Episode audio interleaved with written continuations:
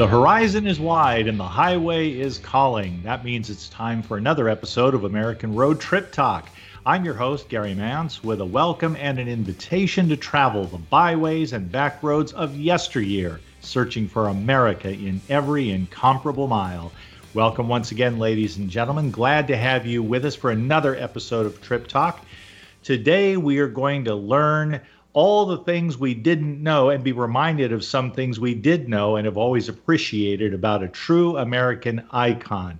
Of course, I'm talking about David Crockett. Of course, you say, isn't it Davy Crockett? Thereby hangs a tail and also a coonskin cap. We'll get into that with editor and writer Jess Winfield. Good to have him back with us. Jess Winfield is an American novelist, self help author, television writer, and voice actor who is also a founding member of the Reduced Shakespeare Company. Oh, by the way, he also is an editor and contributor for American Road magazine. Jess Winfield, so happy to have you back with us.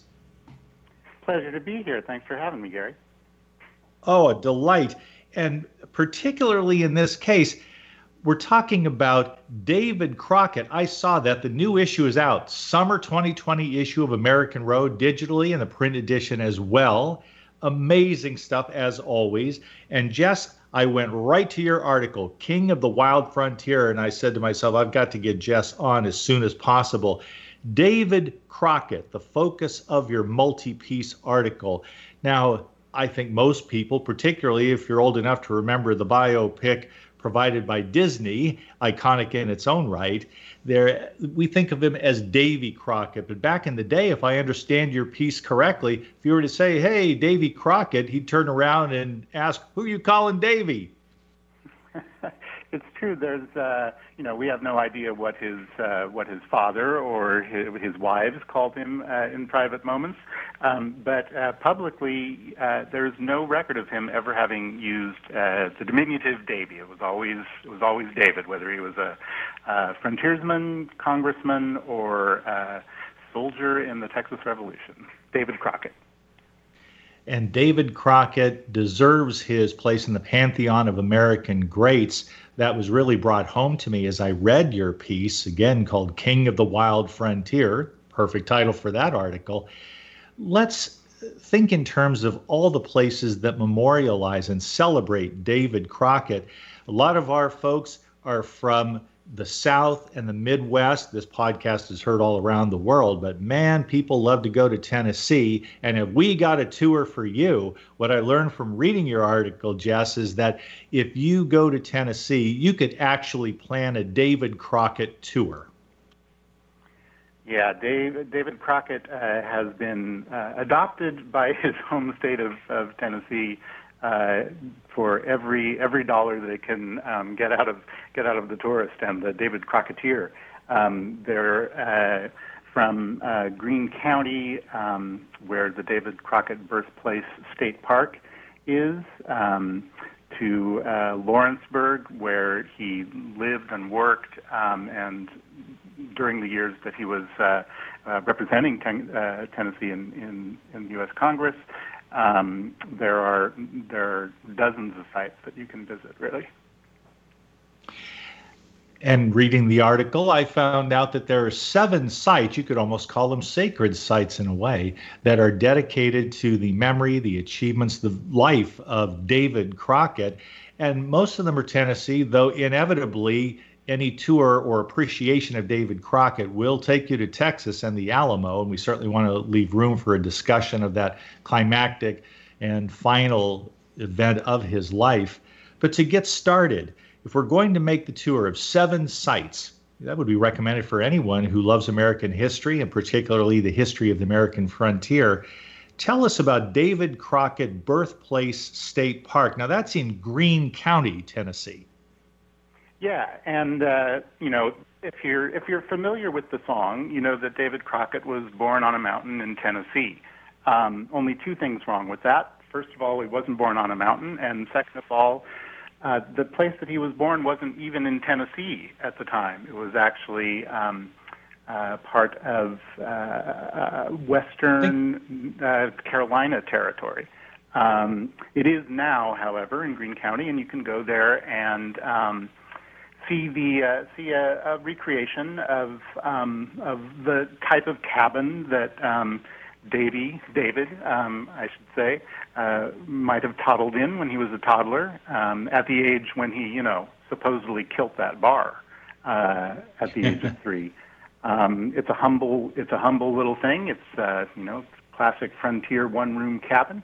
Um, and uh, you know you can you can go there and have a look at um, well, of course, little history of his life and uh, the ubiquitous, as I found in uh, checking out all these places, the ubiquitous bearskin um, hanging on the wall, which presumably is the actual bear that he killed when he was only three.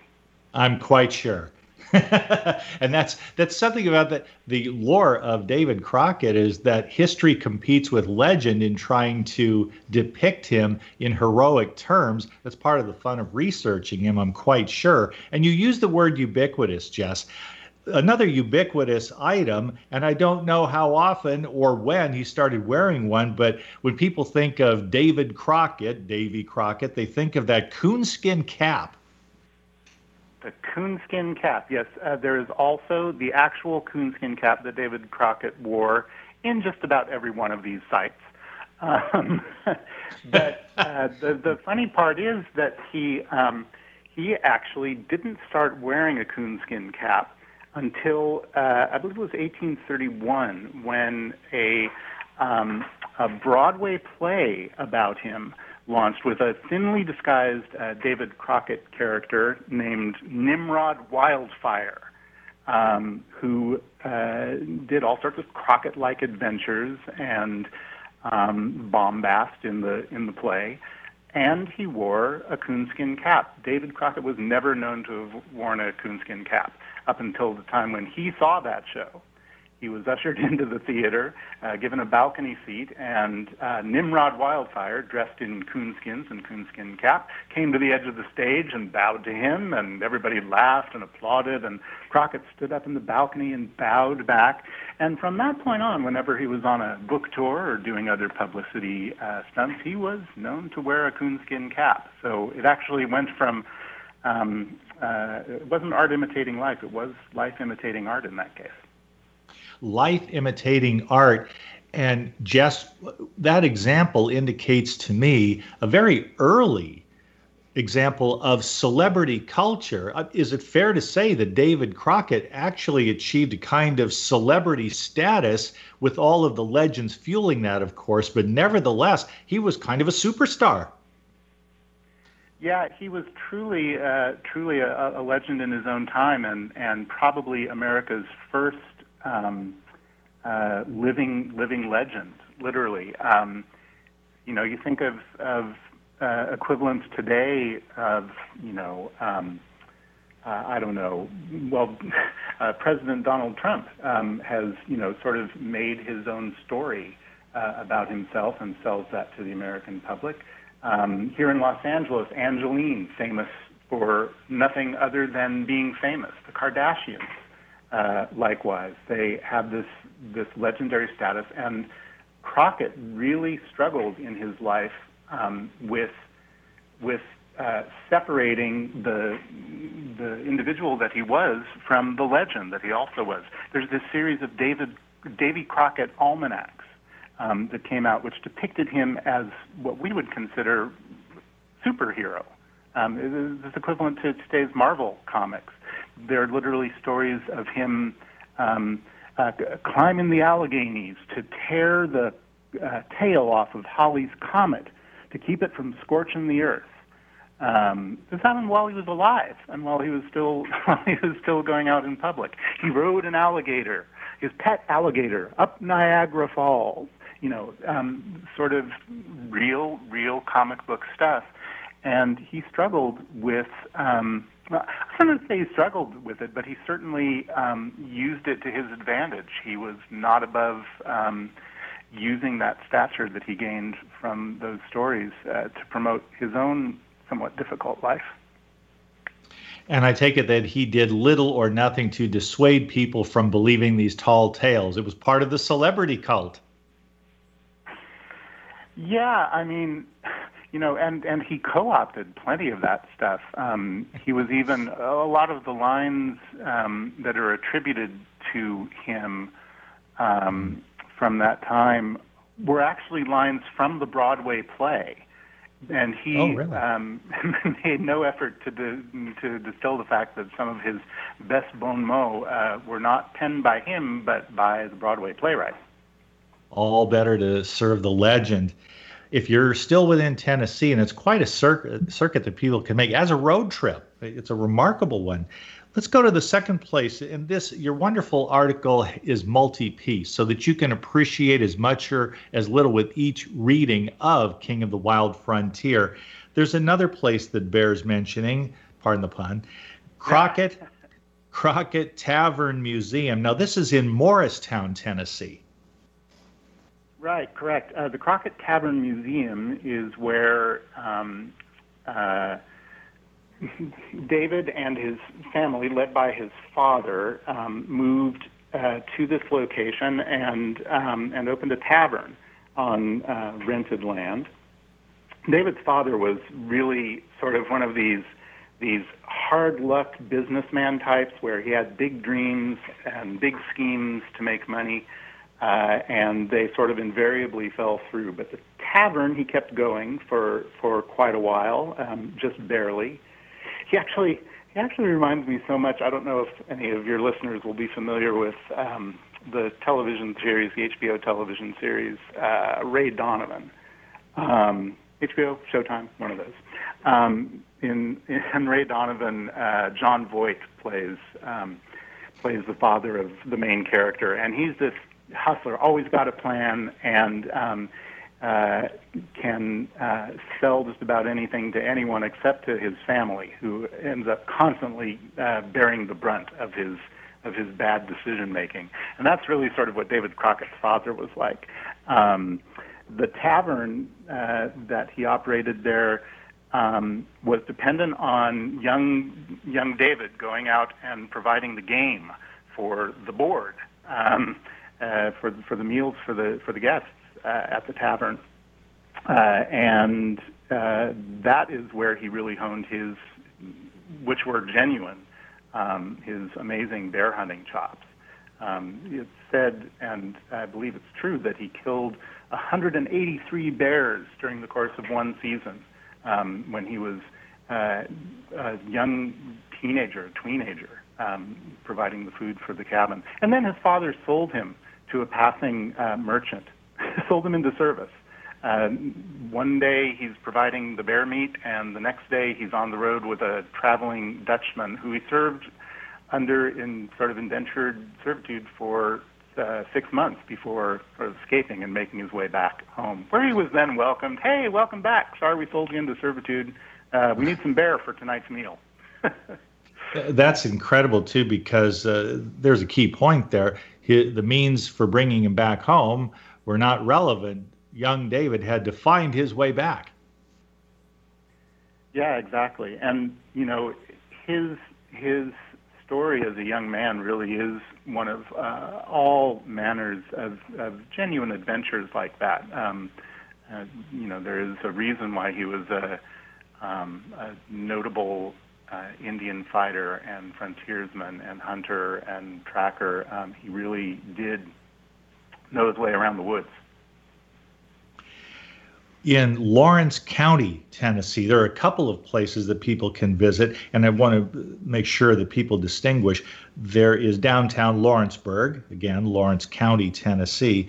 There also is David Crockett State Park, and that is separate from David Crockett Birthplace State Park. Two venues. Right. Like I say, uh, Tennessee um, loves to use the David Crockett name. Um, so uh, downtown Lawrenceburg, uh, there's a, a, replica of his office that he kept in Lawrenceburg during the time that he was mostly in, in Washington, D.C. as a senator. He represented Lawrenceburg um, but he would come back and he had a he had a, a mill operation on the river nearby where the state park is. But he kept an office in downtown Lawrenceburg. Um, and there's some um, uh, the, in the I think it was in the 1930s there was an uh, 1830s there was a uh, an old woman who remembered um, who remembered his cabin and drew a sketch of it and um, the cabin that's there is based on that the office um, there's a bear rug uh, hanging on the wall in there I believe um, that is the actual bear that he killed when he was only three. Um, and then there uh, too. seven miles seven miles away on the on the river um, there is uh, the uh, the David Crockett um, State Park, and it's it's a by all accounts it's just an extraordinary place. It's mm, uh, known as one of the most beautiful state parks in Tennessee, if not in the USA. Has all sorts of amenities, boat rentals, and a restaurant that sounds amazing. Um, but it also is notable for containing a portion of the Trail of Tears. Um, the uh, where the the most devastating um, march, death march of uh, Cherokee people um, were led in 1838 um, with uh, fantastic uh, numbers of, of, of, dead due to disease and dehydration and malnutrition. Um, and I, I, I, believe that Crockett would have been um, really touched by the fact that that is there um, because he was, although you might know him as an Indian fighter, in fact, when he was in Congress and um, during his whole life, he fought for the rights of indigenous people uh, in America. He believed that they should um, uh, have land rights um, uh, on their existing uh, native locations. Um, he opposed um, Andrew Jackson, who he fought for in the Indian Wars. Um, he opposed Andrew Jackson's policies of relocation of, of indigenous peoples um, and actually turned against Jackson um, when he was in Congress specifically because of that issue. Uh, so I, it's really it's really poignant that, that there's a, a, a, section of the Trail of Tears with some pretty amazing um, educational um, uh, material that you can that you can visit in the state park that's named after him and the implications for and thank you for explaining it in that way jess the implications of the trail of tears and the principled stance that i think in part if not uh, formed a major part of his reelection defeat because he was a congressman for a time there and his support yeah, for Andrew Andrew Jackson he supported and then opposed on this critical issue. That will take us all the way to the to Texas and the Alamo and I want to make sure we allow enough time for that incredible material you provide and insight that I absolutely knew nothing about prior to reading your article uh, around the Alamo experience the climactic and fatal event of David Crockett's life. The Trail of Tears is a part of that park, that would be just heartbreaking to see, but so important. I did want to give some passing mention, at least, to the David Crockett Cabin in Rutherford, Tennessee. If you're in Tennessee and you're into David Crockett, that's the place for you. But the story, of course, doesn't end there. I just thought I should mention that there is a David Crockett cabin. And then the story of Davy Crockett, David Crockett, who was a great man, a principled man, and a fighting guy, he decided that he would go, and I believe this was after he lost his seat in Congress. He decided that he would go to Texas to seek his fortune for himself and his family. But before he got to the Alamo in San Antonio, he passed through Honey Grove and Nacogdoches, Texas, and there they still celebrate him today.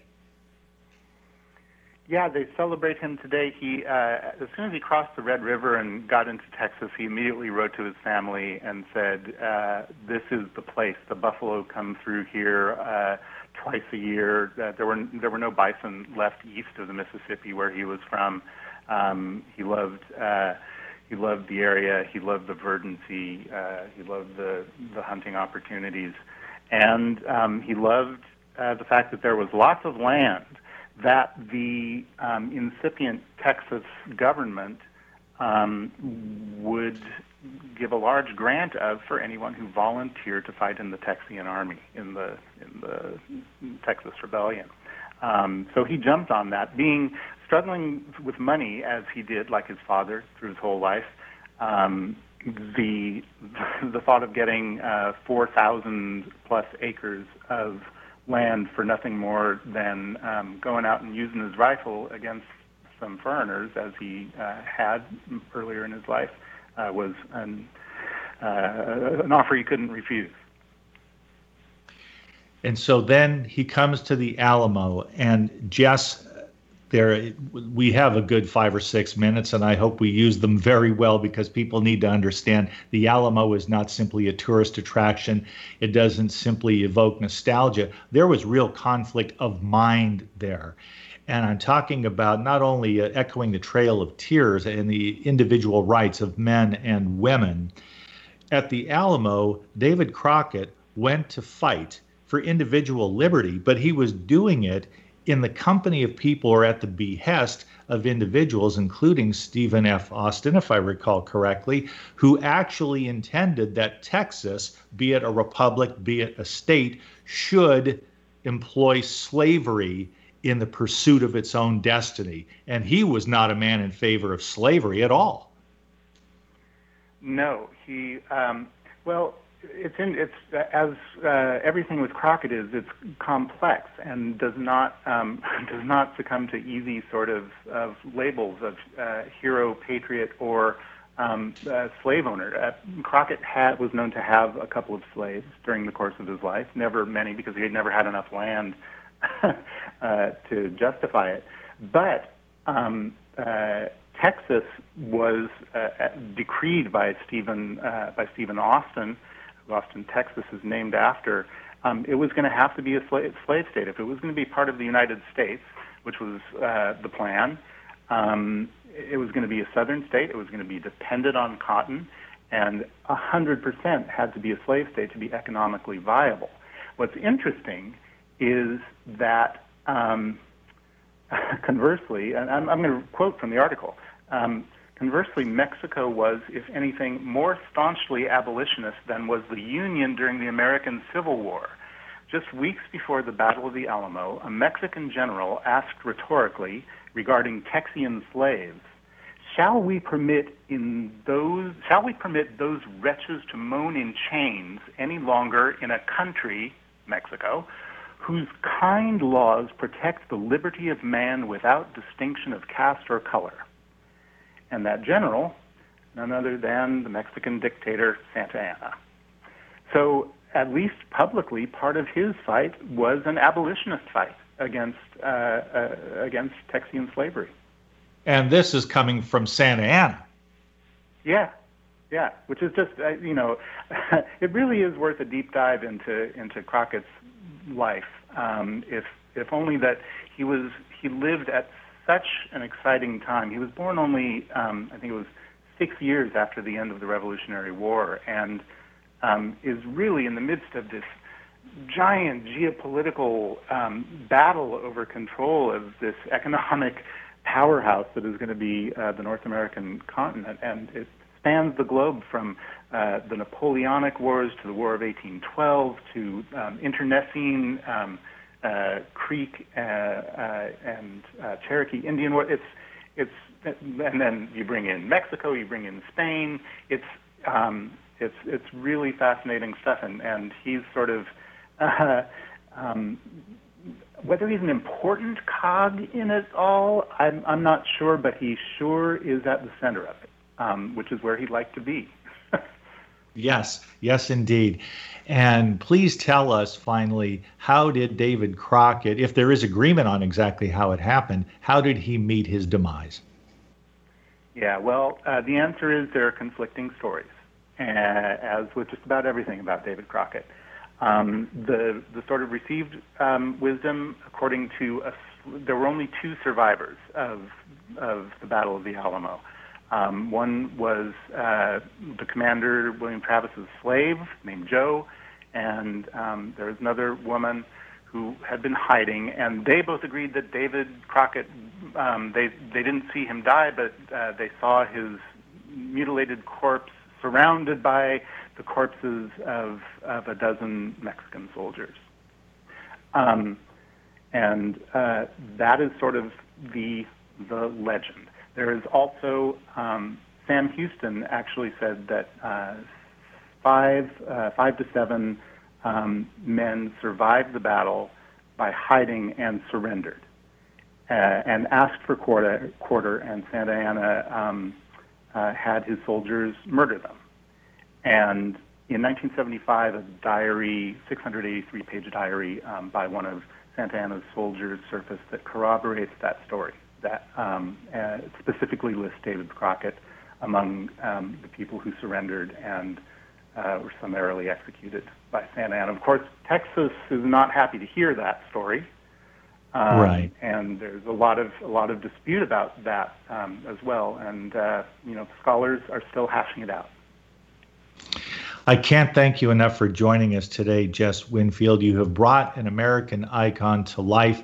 There is so much more to learn, but a great start is between the covers of American Road magazine, the current issue, summer 2020, and Jess Winfield's King of the Wild Frontier. I look forward to our next visit on Trip Talk. Jess, thanks again so much. Thanks for having me, Gary. Have a good one. We are getting ready to say goodbye, ladies and gentlemen, but I have a question for you. Have you ever wanted to know what the weather will be for your next road trip? Drive Weather is a new app that shows the forecast for your route. It's incredibly simple to use and is available on Apple and Android. Drive Weather. Download it now for a safer road trip wherever you go. Thanks for tuning in once again to American Road Trip Talk, along with Thomas and Becky Repp, co founders of American Road Magazine. We remind you to visit our website, AmericanRoadMagazine.com, to preview the current issue of American Road Magazine. Until next week, dream well and, of course, drive safely on the American road.